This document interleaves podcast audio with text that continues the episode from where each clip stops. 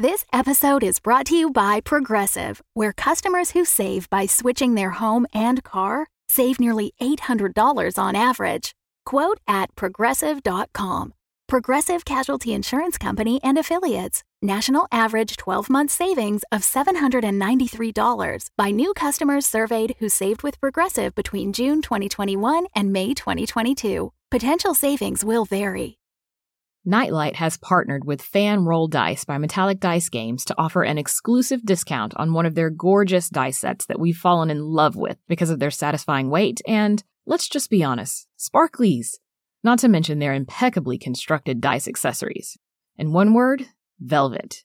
Visit fanrolldice.com, that's F A N R O L L D I C E.com, and use our discount code NIGHTLIGHT for 10% off any new additions to your dice hoard. A portion of your purchase will come back to us and help support our shows. So go to fanrolldice.com with the discount code NIGHTLIGHT to get 10% off of any additions to your dice hoard.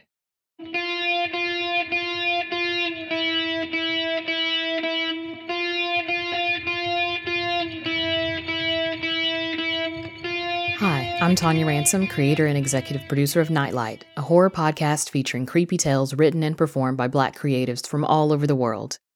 This week we have a story of a good deal gone wrong. Author Marc Abbott builds a tale of tension and suspense wherein we learn why too good to be true isn't just a saying. But before we get to our little adventure, just a reminder that all episodes are brought to you by the Nightlight Legion. Thanks to our newest members, Katie W., Victoria, Tania, Migia, Jason S., L. Brink 5446, Tara, Scott, Marguerite, and Lindsay. Thanks also to Jeff, who increased their monthly contribution. You all have my eternal gratitude. Again, Nightlight is 100% listener supported, so we need your help to keep bringing you new episodes. Just go to patreon.com slash nightlightpod to join the Nightlight Legion and get a shout out on the podcast. Now sit back, turn out the lights, and enjoy The Foreclosure by Marc Abbott, narrated by Matt Peters.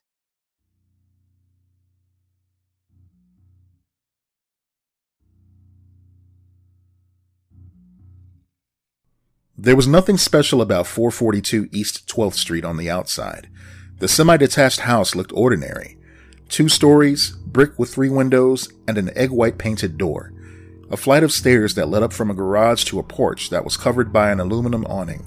A small satellite dish protruded from alongside the right second floor window like an ear. In the eyes of Brian Lawson, it was a big deal. After his friend Jerry McGraw bought the house, he told him about it.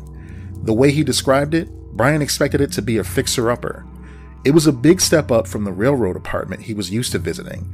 It took him a moment to take it in before he started to climb the stairs. On the porch, he admired the beautiful chairs, decorated with brightly colored throw pillows. Several potted plants had been placed along the base of a wall that surrounded the porch, making everything feel inviting. Brian felt a sense of calm as he rang the bell. While waiting for Jerry to answer, Brian noticed a stack of mail sticking out of the mailbox. He removed it, glanced at the top envelope, and saw it was addressed to the Carter family. He went to the next letter and saw the same name, Fred Carter. He wondered who the Carters were. He looked at the next envelope and saw the same name again. He thought that the mailman must have made a mistake and put the mail back. He rang the bell again, then followed it with a knock. Footsteps echoed on the other side, then a turn of the locks. Jerry opened the door and threw his arms up. My man, you found us, Jerry said. He stepped forward and embraced him. So glad you came over. Bro, thanks for the invite. I was not expecting this. You said you had bought a house, but I figured it was some one story ranch style thing. I know. I never thought Maria and I would get a place like this, but here we are. Hey, why'd you knock? We have a bell. I rang it twice. You did? I didn't hear it. Jerry stepped out onto the porch and pressed the bell. Nothing happened. Great. Another thing that needs to be fixed. Problems already? Brian asked. Nothing that can't be taken care of. It's just a pain in the neck, that's all, Jerry said. Come on in, I'll give you the grand tour. Cool. Oh, there's some mail here. Brian removed it from the mailbox. I think the mailman delivered this to the wrong house. Belongs to someone named Carter. He handed it to Jerry, who looked at each piece.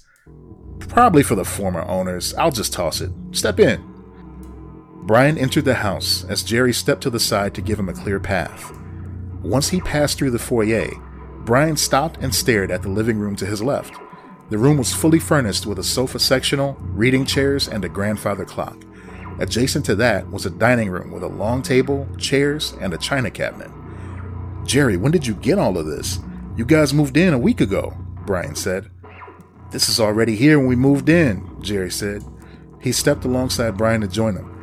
We're going to have the clock appraised next week. We're not sure if we're going to keep the sofa, though. It looks brand new. I know, but we don't know what the last people were like, so, you know, for sanitary reasons. I mean, I'm fine with it, but the wife, she's being picky about it. Brian stepped into the living room for a closer look. He spotted a marble top coffee table that had been placed on the side of the sofa. A vase of roses sat on it. That table is nice. We're keeping that. So let me get this straight. All of this was here when you got here? The whole house was furnished when we got it. We tossed the bed in our room for obvious reasons, but even the basement is all fixed up, Jerry said. Apparently, the former owners just left everything behind when they left. That seems odd, Brian said. Not really, considering the place was foreclosed. This is a foreclosed house? I thought you got this off the market. We couldn't afford anything on the market, Jerry said. We looked, but nothing fell into our price range, so we went to one of those auctions. You know, the ones they have at the convention center downtown? They were doing foreclosures, and we put in a bid for this. We really didn't think we would get it, but they accepted our offer, and here we are. We didn't know all of this was in here. They didn't tell us anything about the house other than it was seized by the bank. Nothing about why it was foreclosed. They don't tell you any of that. Aren't you concerned that the former owners might come back for their things? I mean, I mean, it doesn't make sense that someone would just up and leave and not take anything with them, Brian rejoined Jerry. You don't think that's weird? It's a foreclosure. It's possible the house was seized while the former owners were out and they couldn't get any of their things, Jerry said. Come with me to the kitchen. You want a beer or something? I'll have some water for now. Brian and Jerry started down a long hallway that led to a brightly lit kitchen. To their left were an array of small pictures hanging in a neat row, all of them in black and white. There were no people in the pictures, just places. A couple of castles from somewhere in Europe, a wheat field in Middle America, two of the Empire State Building, and the last one was of the house they were in. Someone was a photographer, Brian said. I actually like these. Maria said they creep her out, especially the one of this house. Jerry took a closer look. To tell you the truth, it does look kind of ominous. I guess with everything else that's going on around here, I can understand her shakiness. Jerry turned to the right. That's the door to the basement. I'll have to show you that before we head out. What did you mean just now about Maria? Remember what I told you about us having issues with the bell? Well, something's been causing surges in the electricity around here. Couple that with the house settling and just those phantom sounds you hear every so often in a home, and it's been freaking her out. They entered the kitchen. Jerry opened the refrigerator and handed Brian a bottle of water. Then he took a soda out, popped the top on the can, and drank half of it. You sure they were just phantom sounds? Not you, too. You've been in the house 10 minutes and you're starting to get spooked, Jerry said. Now, spooked, concerned. I've heard horror stories about people buying foreclosed homes, then the former owners pop up and attack them. This whole thing seems too good to be true. If you knew how much this place set us back, you wouldn't say that. Auction or no auction, we're going to be paying into this place for a while. But I understand you and Maria's fears. Are you taking any precautions? Don't need to. Check this out. Jerry walked to the kitchen window and pulled back the thin curtains that adorned it. Black iron bars protected the glass. They're all over the back windows. They're all secure too. Unless they're coming with a torch, there's no way in from here. Plus, there's an inch thick steel door leading to the backyard. No one's breaking in, trust me. Brian drank his water. That certainly is a comfort. All homes have a creep factor to them. Our last apartment, you could hear the squirrels running around in the ceiling, remember? Man, I don't know how you guys put up with that, Brian said. First time I heard that was when I was apartment sitting. I thought someone was breaking in from the roof. See? Ergo my point. Now let me show you this basement. I'm thinking of turning this thing into the ultimate man cave. Jerry led the way. There's some nice things down there too, but I think if I did a straight gut of it, I could. What did you say? Brian walked into Jerry as he stopped short. What happened? Did you just say no? No to what? About the gut. I didn't say a thing. I'm listening to you, Brian said. The two men stood still for a moment. Brian watched as Jerry made a strained face, as though he were listening for something. I could have sworn I heard you say something. Nope. Jerry walked to the door in the center of the hall and opened it. Flicking the light switch at the top of the stairs, he descended slowly. Take your time, he said. These stairs cry a lot. I'll need to have them looked at. Brian heard the creaking as he made his way into the basement. At the bottom, they turned right and entered into an open space that looked more like a study than a basement. A ceiling to floor bookshelf lined the side wall. A mahogany desk sat center atop a beautiful rug. To the far left was a makeshift bar with two paintings of mountains hanging above it. Whoa, why would you even want to gut this? Brian said. This is beautiful. I'd kill to have that desk. It's yours then. Seriously? I don't want it. We can work out something and you can take it back to your place next week, Jerry said. I appreciate that. Brian took another sip from his drink. You ask me, I say keep the bookshelf. If anything, you can put your collectibles on it. True, Jerry stared at it. It does make you wonder, though. Wonder what? How hard of times did the people who lived here fall on to lose this home? There's an air of sadness all about it, Jerry said. They did a great job of keeping their house, even converted this place to gas, he pointed. Furnace room is down there, opposite side of the stairs. Brian turned and for a split second he thought he saw a face staring at him from the darkness of the room. It was there for a couple of seconds before it moved back into the darkness and was consumed. He froze, the water bottle just inches from his lips. In that moment, his throat went dry as he felt the shivers trickle down his back. Did you see that? he asked. See what? Brian swallowed hard. Nothing. My mind's playing tricks on me. You hungry? Jerry said. There's a barbecue spot around the corner. We can get some ribs and come back. Sure, I could use some food. Jerry led the way back toward the stairs. Brian kept his eyes on the furnace room as they approached. There was a part of him that wanted to go in there and see if he actually did see a face. That was followed by a sense of dread as the hairs on his arms stood up. The other part of him, the sensible one, forced him to turn away as they walked by. Brian decided to wait for Jerry on the porch. He needed the fresh air. He took a seat on one of the chairs and watched one of the neighbors across the street sweep their sidewalk. The man looked up at him, stopped sweeping, and waved. Brian waved two fingers back in response. Nice afternoon, huh? A voice said from the stairs. Brian turned his head and saw the mailman step up on the porch. Just taking in the day? Yeah, waiting for my friend inside. The new owner? Haven't met him yet. I had heard this place had been bought, he said. Nice to have it lived in again. How long have you been on this route? About ten years. Did you know the last owners? Brian asked. I did. Wonderful couple with two little ones, the mailman said. The father was a photographer, I think. You know why they left this place? Well, I don't know the real reason. I know the rumors.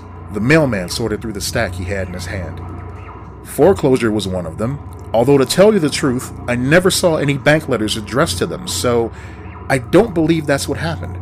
Another story I heard was that the father got a new gig out west and they moved. I don't think that's true. The house was furnished when my friend bought it. He says they left it all behind, Brian said. Really? That's interesting. He took out three envelopes from the pile and put them in the mailbox. I know this isn't his mail, but I have to still deliver it. I hear you. What was the other thing you heard? The other was that they were chased out by the previous owners. What? Although I'm not too sure if that's even true because the house has been empty for a while. I would think the remaining family would have tried to acquire it when it went up for sale. Hold on. The former owners of this place chased the family out? Why? Beats me. Why did you say remaining family? Jerry stepped out on the porch, cutting the mailman off before he could answer. Oh, hey, you must be the new owner. My name's Victor, but everybody calls me Vic. Been on this route for 10 years. It's a pleasure to meet you, the mailman said. Same here. Jerry extended his hand and Vic shook it. I have to run, but let me know if there are any special packages you want me to pick up, or a special place you want large deliveries, and I'll take care of it for you, he said. Thanks, I appreciate it, Jerry said. I left the former owner's mail in the box. I still have to deliver it by law, but you can toss it. He turned to Brian. Great chatting with you. Have a good one, gentlemen. They watched as Vic descended the stairs and crossed the street to the man sweeping. You ready? Jerry said. He turned, closed the door, and locked it. We need to talk, Brian said. Let's do it on the way. Brian followed Jerry down the street. I was talking to your mailman and he. Hey, hold on. He turned to the house. You left the light on in your bedroom. Jerry looked up. A lamp sitting in the window of the upper right side room was on. That's not our bedroom. That's a guest room, Jerry said. I don't remember putting that on, though. Hold on. Jerry walked back to the house and entered. Brian watched and waited. After a moment, the light went out and Jerry exited the house. Everything okay? Brian asked. Yeah, some old lamp Maria put in there from our apartment. I told her to toss it, but she's sentimental about it. Let's get those ribs. I'm ready. I was gonna say, hey, that light is back on. What? Jerry looked up at the window. Okay, that does it. When we get back, I'm calling an electrician. We're going to fix this problem. He started for the house. Brian grabbed him. Just leave it and let's go. We're coming right back anyway. Electricity is too high. I'm not leaving nothing on that doesn't need to be. Wait here. He watched Jerry run up the stairs two at a time, then go back in. The light went out, and seconds later, Jerry emerged again. Brian looked up at the window. The light came back on. Stop. What's wrong? The light just came back on. Jerry raced down the stairs and stood next to Brian. They watched as the light went back out and came back on again. That's the problem, Jerry said. Because of the electricity? No, Jerry pointed to the window. That lamp isn't plugged in. What are you saying? I unplugged that lamp when I went back up there. There's no way that the light flicked on and off. Then the curtain behind it moved. Oh Christ, Jerry, someone is in the house, Brian said. I had a bad feeling when I saw that face. What face? Jerry turned to him. What are you talking about? In the furnace room, I thought I saw someone looking at us, but I thought it was my imagination. Damn, you saw someone in there and you didn't say anything? Thanks a lot. Jerry started back towards the house. Come on. Come on, what?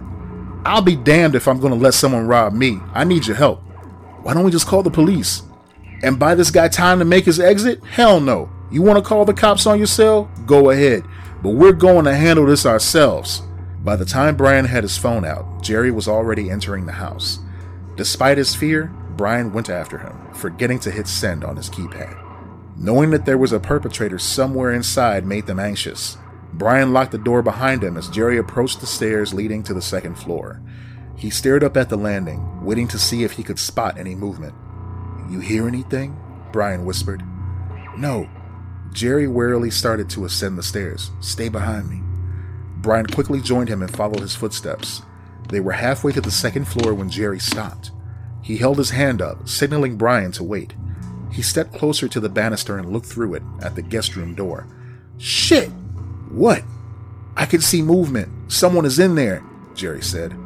Okay, go back down to the foyer. There's a closet right there. Inside, I have a bat. Bring it to me. We need to get out of here before something bad happens, Brian said. Someone is trespassing on my property.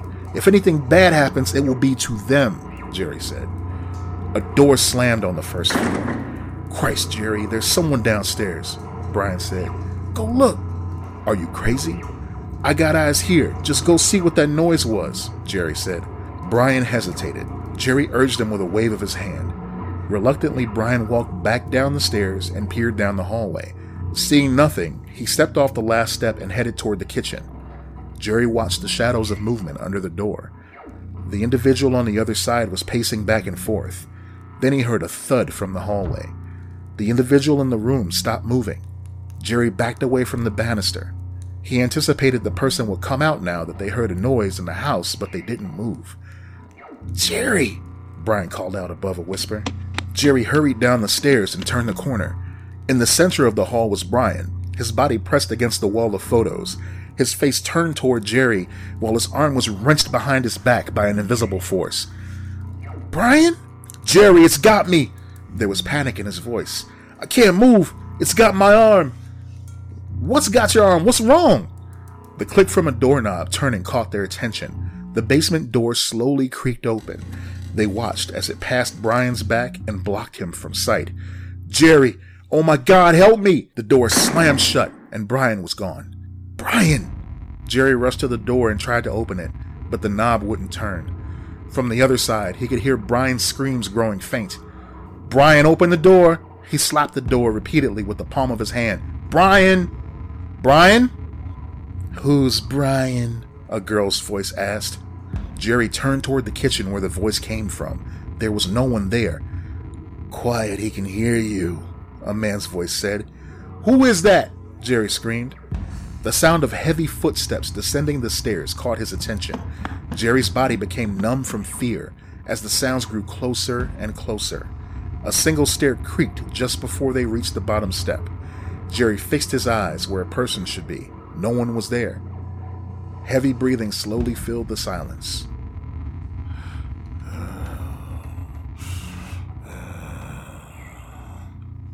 Jerry found the nerve to try and open the basement door. He tried to turn the knob, but it wouldn't budge. Get out of our house, a voice whispered to him. Brian, man, open the door. His eyes started to fill with tears. The footsteps slowly approached him. Get out of our house. Jesus, Brian, please open the door. The footsteps stopped inches from him. Jerry could feel hot breath on his neck. His tears started to fall. Icy fingers closed around his wrist and wrenched it up toward the ceiling. Jerry screamed in pain. Yeah! The front door swung open, filling the hall with sunlight. Jerry felt his wrist being pulled toward the door. Whatever had him was strong, and it dragged him with so much power that the tip of his shoes scraped the floor as he moved forward. He cried out for the invisible force to stop, but it didn't let go. Get out of our house, it said. When he had reached the foyer, the force threw him forward onto the porch. Jerry landed on his shoulder, then rolled twice, ending up on his back. The wind had been knocked out of him. For a moment, he didn't move. He eventually found the strength to move his head. Turning to the door, he saw it close. He rolled onto his hands and knees, took a deep breath, then got to his feet. Out of the corner of his eye, he saw someone laying in the corner of the porch. He rotated his body to get a good look and saw it was Brian. He looked as though he were asleep. Brian! He rushed to his side. Buddy, are you okay? Jerry gently shook him. Brian opened his eyes, peered at Jerry, and let out a gut wrenching scream. He began swinging at Jerry, striking him in the jaw. He scrambled to his feet in an effort to run, but Jerry grabbed him. It's me, Brian. It's Jerry. Jerry? Brian stopped moving and looked at him. His eyes filled with terror. Is it really you? Yes, how did you get out of there? I don't know. Brian seized Jerry's arm. We need to get out of here. You're not going to get an argument from me, Jerry said. The men hurried down the stairs to the street. When they had reached the curb, they looked back at the house. You guys okay? Vic said. They turned and saw Vic approaching while pushing his mail cart. We're fine, Jerry said. We're just heading out. That look on your face, I've seen it before, Vic said. It's a shame, really. That's such a nice house. But I guess it doesn't want you around. Tends to let its feelings be known. Don't take it personally. Jerry and Brian watched Vic continue down the street. Before either man could talk, a child's voice called out from the house. Bye bye, it said.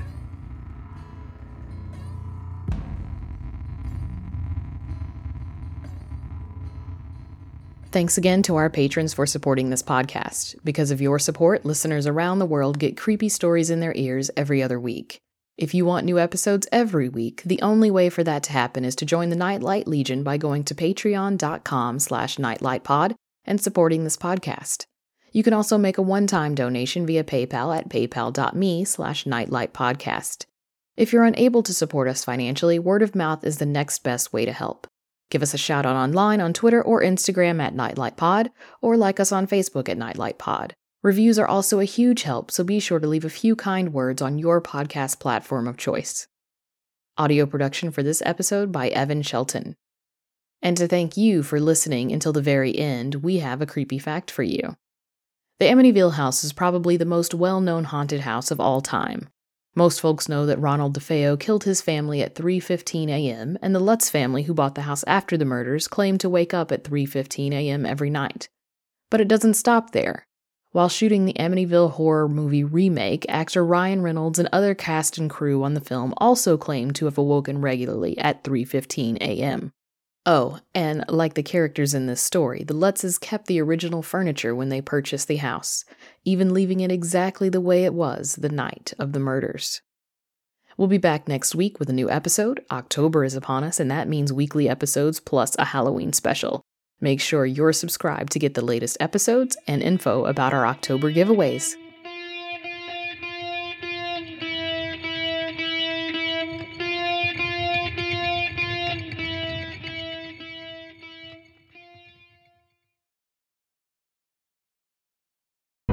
The Fable and Folly Network, where fiction producers flourish.